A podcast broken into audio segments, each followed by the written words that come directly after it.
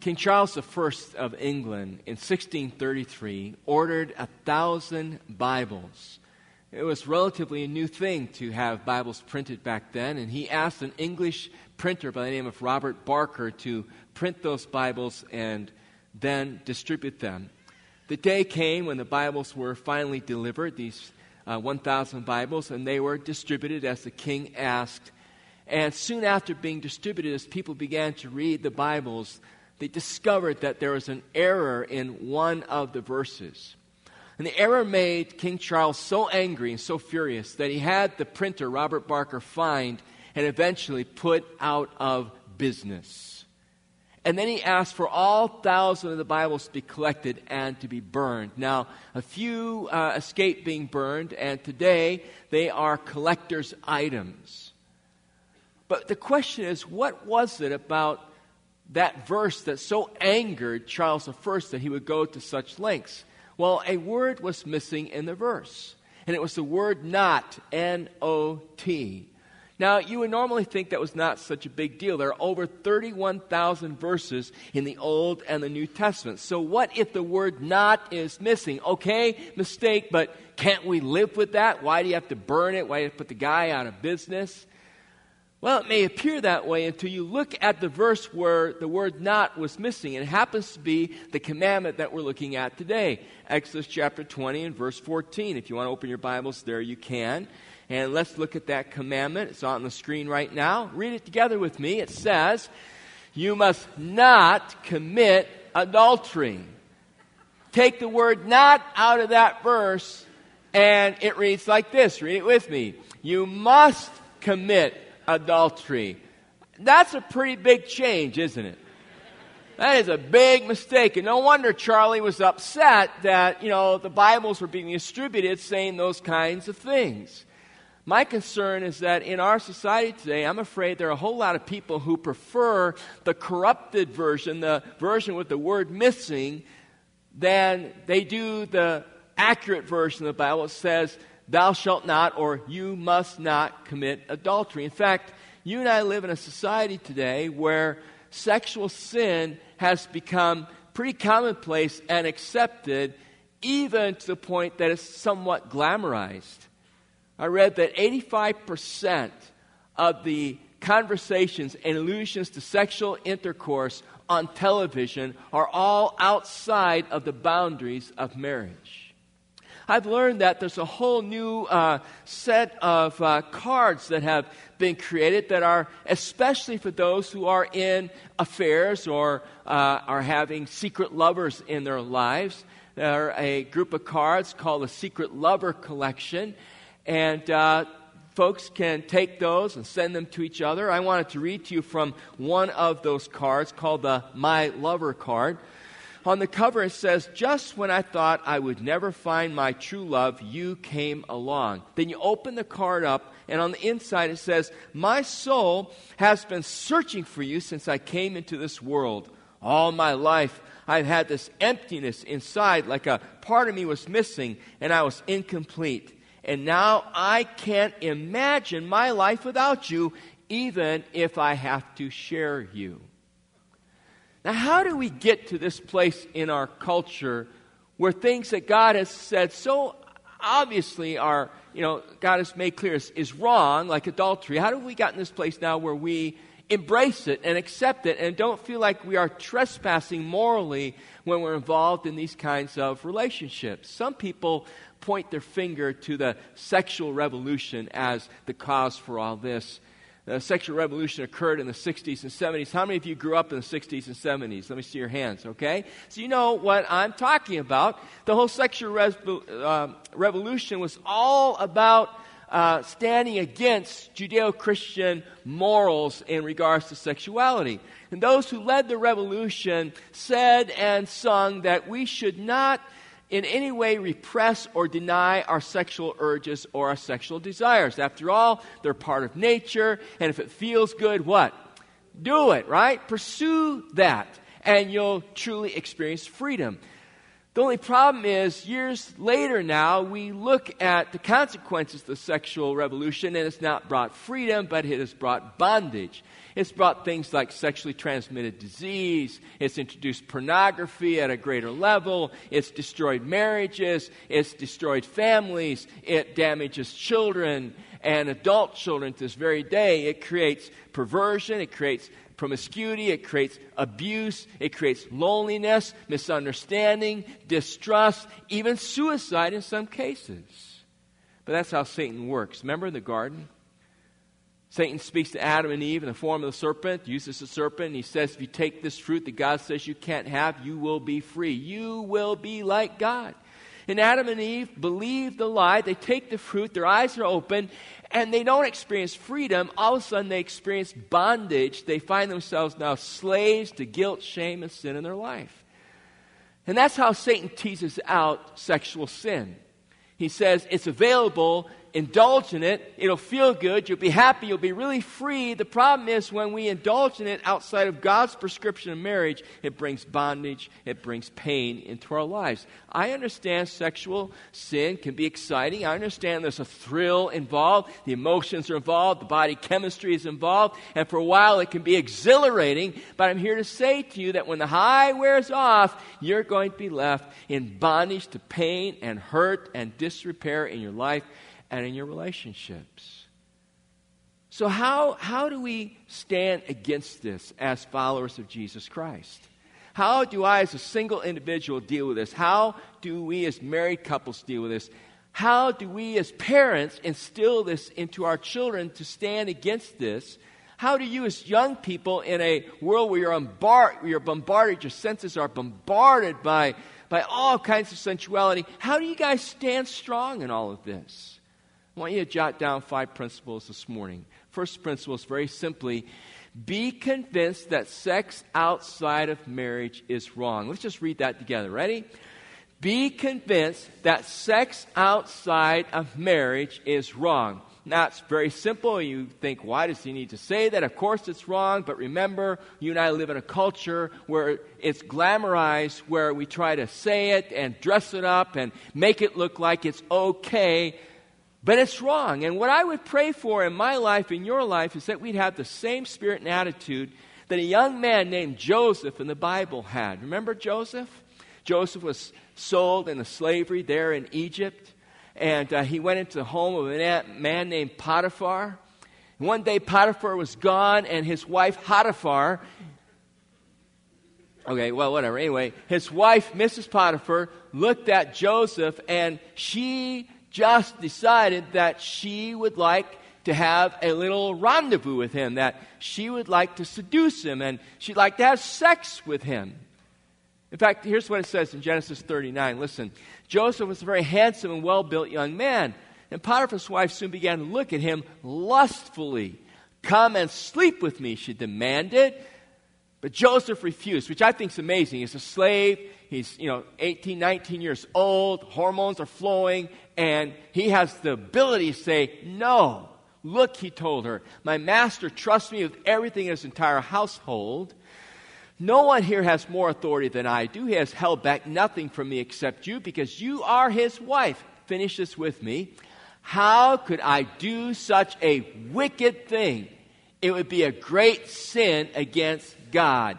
What is it Joseph noticed? Joseph noticed that sexual sin outside of marriage is wicked, and when you commit it, it's trespassing against God's moral standards.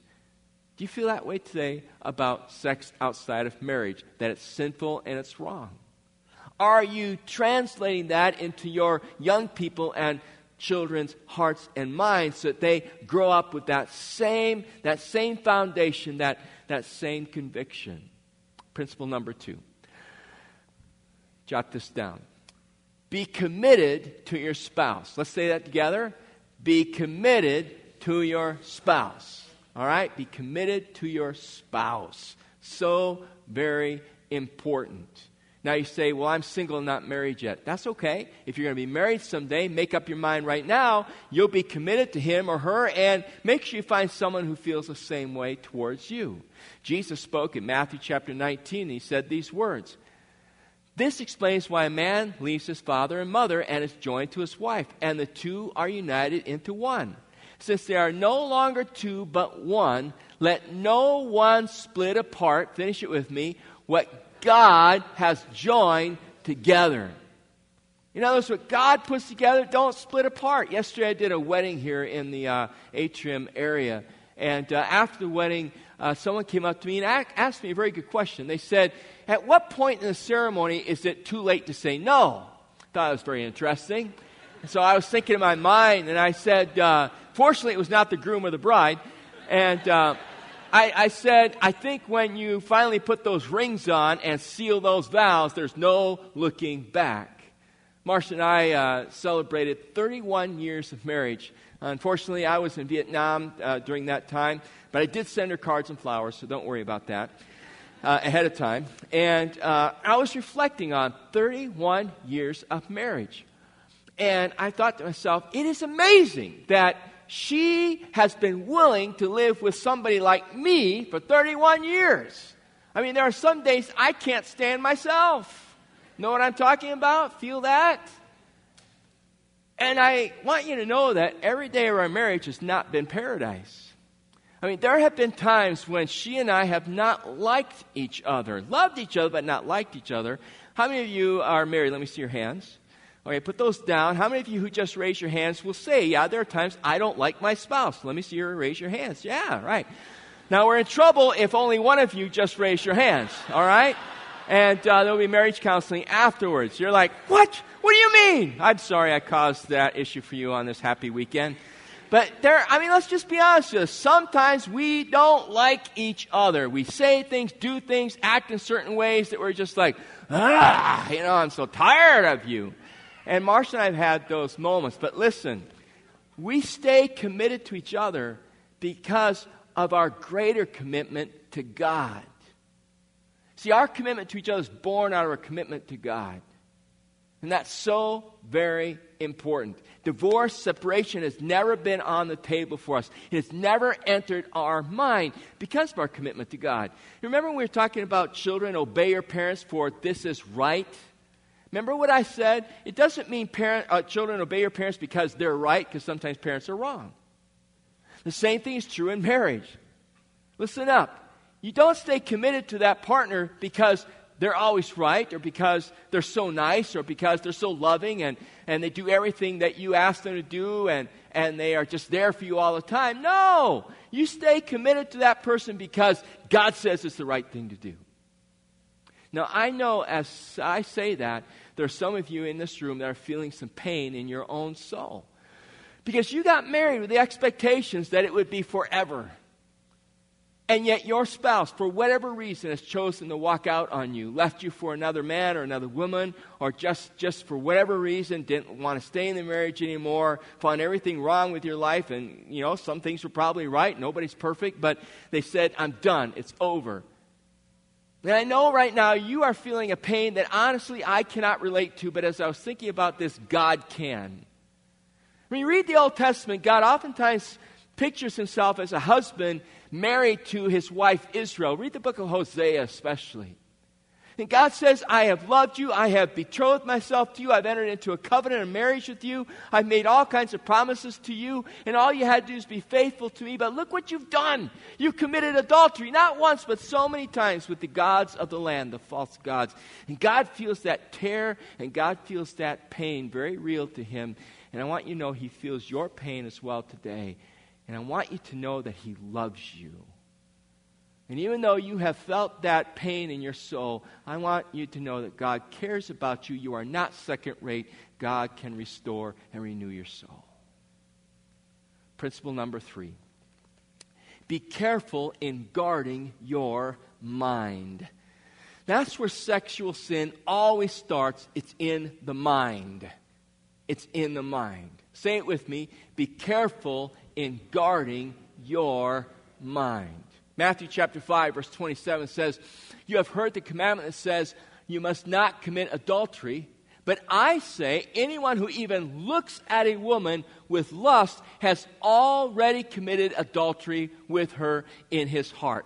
Now, two things. First of all, Jesus is not saying that if you notice a pretty girl walking down the sidewalk or a handsome guy walking down the, the hallway and you look at them and notice them, that you are now guilty of sin. If that were the case, we would all need to poke our eyes out, right? When you see someone, you know, attractive to you, automatically your eyes go, huh, all right. Here's the problem. Jesus is saying when you look and you linger, that's when you're in trouble. In fact, let's just say those two words together look and linger. Ready? Look and linger. Lingering is what gets you into trouble.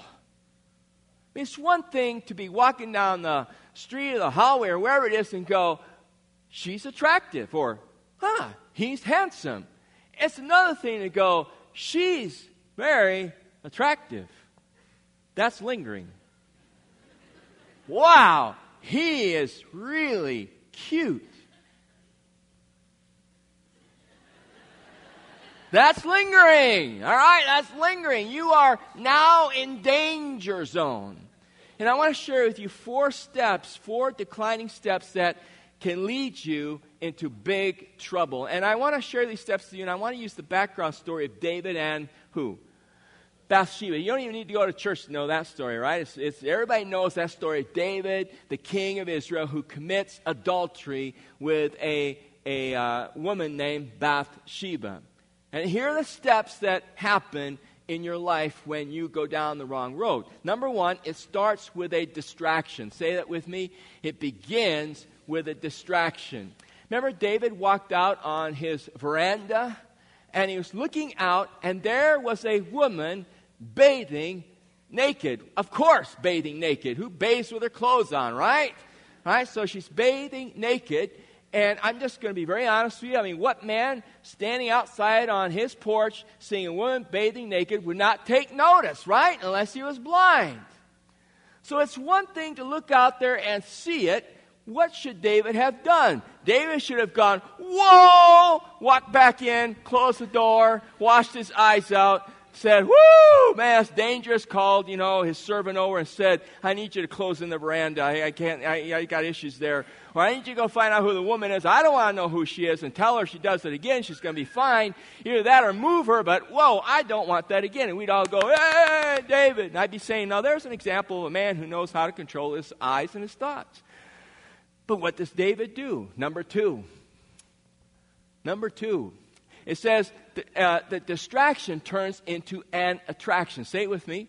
That distraction turns into an attraction. So David goes out on his veranda and he doesn't go, whoa, he goes, wow, woo. And he just kind of must have stood there for a while and watched the whole thing. And while he's watching, he's not praying for her. And while he's watching, he's not, you know, worried about her husband who's fighting a battle on her, you know, on behalf of Israel, one of David's, you know, guys out in the field. He's just sitting there and he starts, I imagine, to fantasize. And he begins to think about her and he starts to get kind of excited about what he's seeing. And that takes us to the third step. And the third step is it then leads to interaction. Let's say that together it then leads to interaction. He decides he needs to meet Bathsheba, so he has someone go and get her, and it's not because he wants to pray with her, and it's not because he wants to find out how life is without her husband. No, he has more on his mind. Now, he may have lied to himself and convinced himself this was a very innocent meeting. He just wanted to get to know her, find out what's going on in her life, needs to check up on the kingdom. But David's got something going in the back of his mind, and that takes the final step, step four, and that is it ends in a transaction. Let's say that together. It ends in a transaction. Go to bed with me. She gets pregnant. You can read the rest of the story in the Old Testament. It's bad, bad news. And that's how it happens in our lives. We're on the internet, right? And a, there's a pop up thing, or we go to the wrong site and there's a picture there, and we go, Whoa! Shut the thing off. power it down. I got to get some filter software. I don't know what happened. Ah, help me, Marcia. I want you to know, you know, or whatever your spouse's name or your, you know, your kids. Dad, please, you don't believe what happened. And all, you know, I need protection. All right? I mean, that would be great, wouldn't it? All right? What do we do? We go, oh, wow. You know, I better investigate where that's coming from. click, click. Whoa, that's where it's coming from. Huh, well, I think I better go a little deeper in this whole thing, and then you down, you know, you're down the road, right? Or you meet somebody, and and maybe you're, you know, sometimes in our marriages we're going through a tough place, we're feeling vulnerable, feeling lonely, we're feeling empty, or you're single, you're feeling vulnerable, feeling lonely, feel empty, and you meet somebody and you're attracted to them and you start to get to know them and you're in deep weeds if you're married and this starts to happen because, you know, you start to interact with them and pretty soon you're spending, you know, intimate time together and the next thing you know, bad news. It always follows that pattern. It always follows that pattern. And what we have to do is protect ourselves, and listen carefully, we have to protect our children and our grandchildren. See, there are two ways that sexual sin make, their, make its way into our lives through our eyes and through our ears. And you've got to work hard at building filters for your eyes and your ears, and filters for your kids' eyes and their ears. Because that's the way it gets itself into us. And we live in a moral combat zone where we are barraged with with immoral bullets, with sensual imagery coming at us night and day, enticing and exciting us, especially our young people. Moms and dads, do you know what your kids watch? Do you know what internet sites they visit? Do you have access to their Facebook page? Do you know the video games that they play? Do you know the music they're listening to? I'm just amazed at parents who take a hands off attitude toward it you know, if I don't see it, it won't bother me. And they, they don't know that stuff. They don't want to get into that stuff. And I'm telling you what, it's shaping the minds of your sons and how they're going to view women. And it's shaping the minds of your girls and how they're going to view themselves. And in this world, it's just objects. That's what it's all about. It's just objects. To use for my own narcissistic pleasure. You and I have got to protect our kids. We've got to interfere with their lives. And you know, they're not going to like us. That's okay. That's all right. I never expected to be my kid's best friend while they're growing up at home. I was their parent. And I don't care if what they said to me, these are the rules and these are the boundaries that I tried to set up for them. If you're a parent and you're thinking that your job is to be your kid's best friend, you already lost the game. Be good to them now, be strict with them now, later on, you'll be best friends. Kids are like, well, thanks a lot, Dale. You just ruined my life. But you need to know those things for their sake. For their sake and your sake. Number four, be conscious of the consequences of sexual sin. Hebrews chapter 13 puts it this way. Hebrews 13 says, Give honor to marriage and remain faithful to one another in marriage. God will surely judge people who are immoral and those who commit adultery. Proverbs chapter 6 puts it this way in Proverbs 6, it says, But the man who commits adultery is an utter fool. You could say the woman.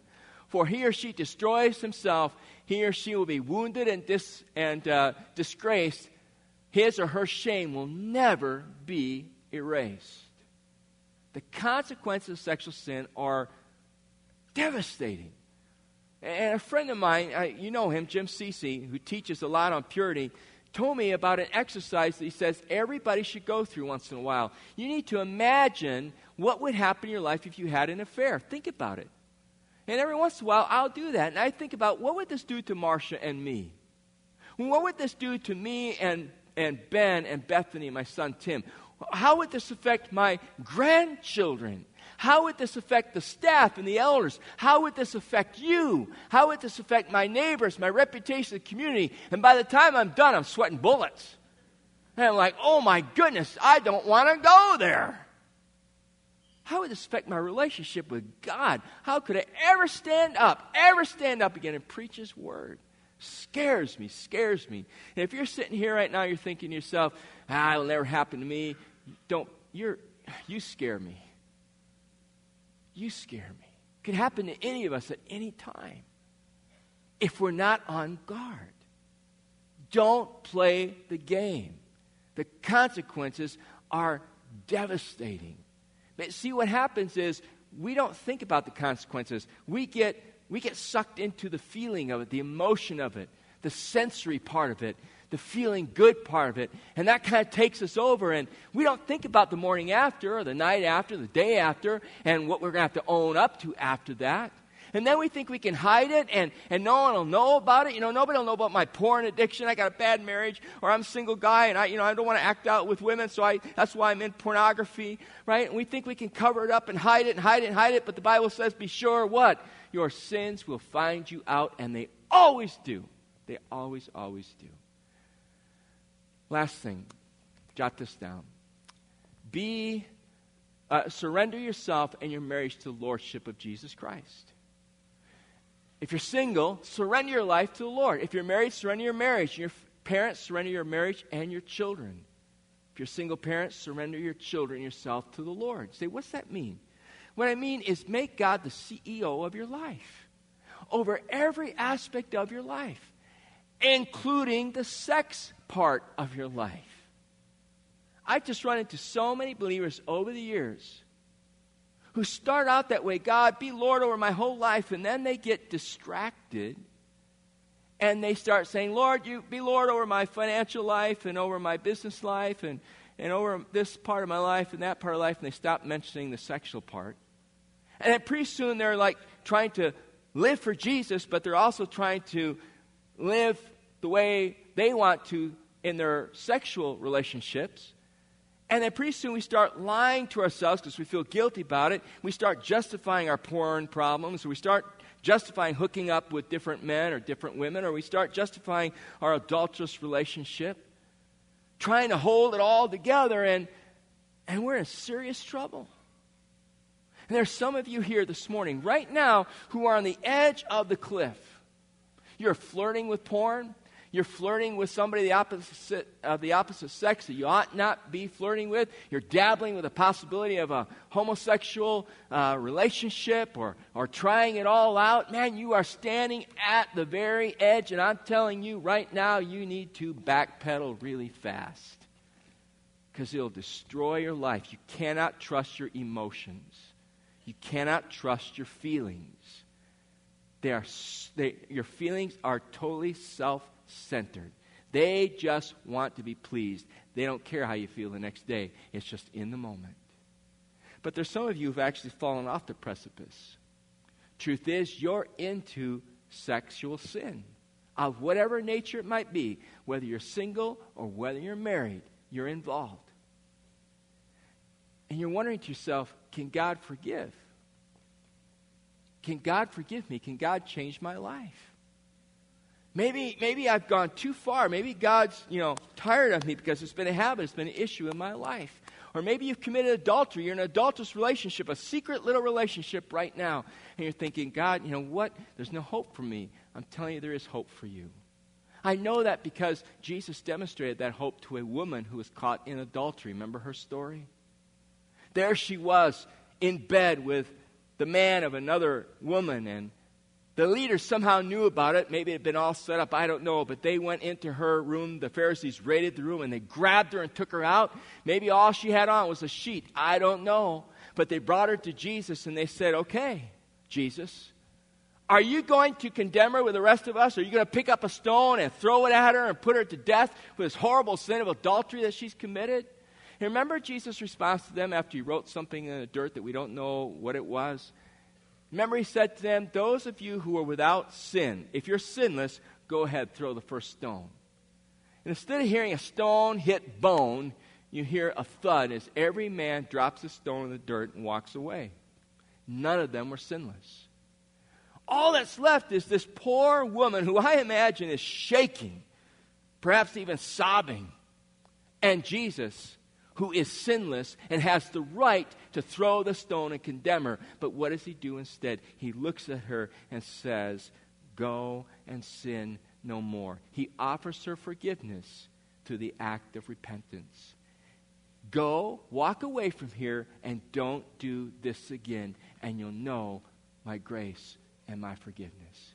And he's saying the same thing to you and to me this morning. There is no sin in our lives God won't show us grace And God won't forgive if we're willing to make the change. Would you bow your heads with me right now and let's pray. Gracious Father in heaven, we just want to acknowledge to you that we are not perfect people. And we want to confess to you that there are some of us here right now, Lord, that are flirting at the very edge of sexual sin. And we're feeling its pull and its draw in our lives. And we're so close to taking a step that could ruin our lives, ruin our families. Lord, I pray today that we would repent for lingering and we would run back to you and do what is right. Father, there are some of us who've actually taken the step. And we're involved in sexual sin right now. It may be a secret for now, but it's going to be public pretty soon. Oh God, right now, I thank you that you offer us forgiveness. And I thank you for a church with ministries that can help us be healed and restored and reconciled. So, right now, Lord, in these moments, I pray that we would make up our mind to not obey our urges and our sinful desires, but to repent of our sins and become obedient to your word. You're here today, I want you to know that God loves you. If you're married, I want you to know we have a ministry called Marriage Matters. You're not at the table, one of our pastors will be there. They're there to tell you about this ministry, which can strengthen your marriage and encourage your marriage. And if your marriage is in trouble, can give you help. If you're here today and you're single, speak to our pastors and let us let us show you some different ways we can encourage you and help you with the battle that you're struggling with. And we have avenues and ministries available to you as well. You don't have to be alone in this. Let us know and we'll be in contact with you. But right now, as we think about this, as we think about God's grace, as we think about the opportunity of forgiveness, as we think about what it truly means to be loved, I just want you to listen to this song.